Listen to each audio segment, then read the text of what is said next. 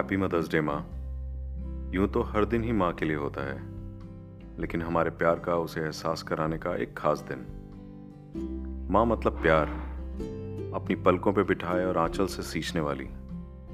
माँ मतलब गुस्सा, खुद करे तो दवाई और कोई और करे तो काली माई बन जाती है। माँ मतलब सब कुछ देने वाली, कभी भूले से उसे प्यार कर भी दो तो कई गुना वापस करके देती है। माँ मतलब हमारी सारी इच्छाओं को पापा तक पहुँचाने वाली, खुद डांट खाना और हमारी जिद को पूरा करवाने वाली। माँ यानी उसकी ममता की रसोई में खाना खाना और सर्दियों की शाम में ज़बरदस्ती स्वेटर पहनाना।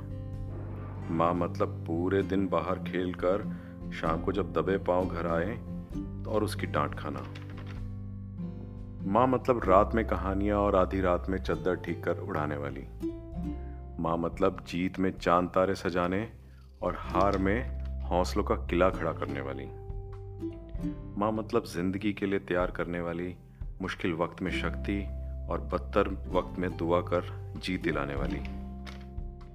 हमने ज़्यादातर माँ को एक ही रूप में माना और पहचाना है, लेकिन हर उस बहन में माँ है जो अपने छोटे भाई बहन को प्यार और दुलार करती है।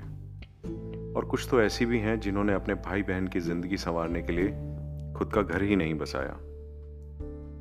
माँ हर उस बुआ और मौसी में है, जिसने अपने भतीजा भतीजी और भांजा भांजी की अपने गोद में खिलाया और अपने प्यार से नहलाया है। माँ हर उस दादी और नानी में है, जिसने अपने पोता पोती नाता नातिन को मालिश किया, नहलाया और काला टीका लगाया है। सच है, मूल से सूद प्यारा होता है।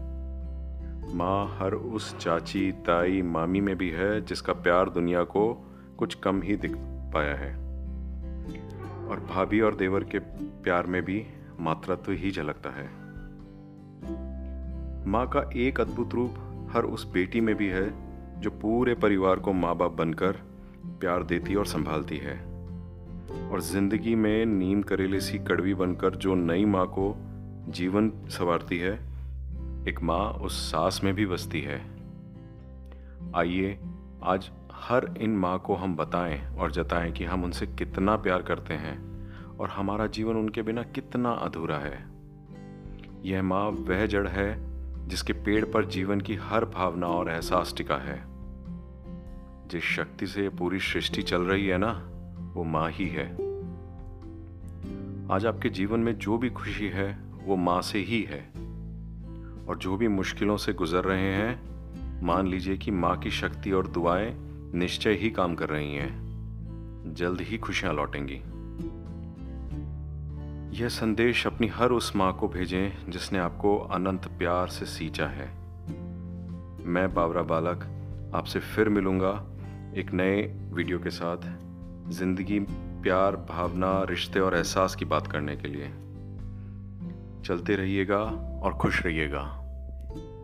नीचे कमेंट्स में आप मुझे बताइएगा कि आप किस और भावना के ऊपर में बात मुझसे सुनना चाहते हैं।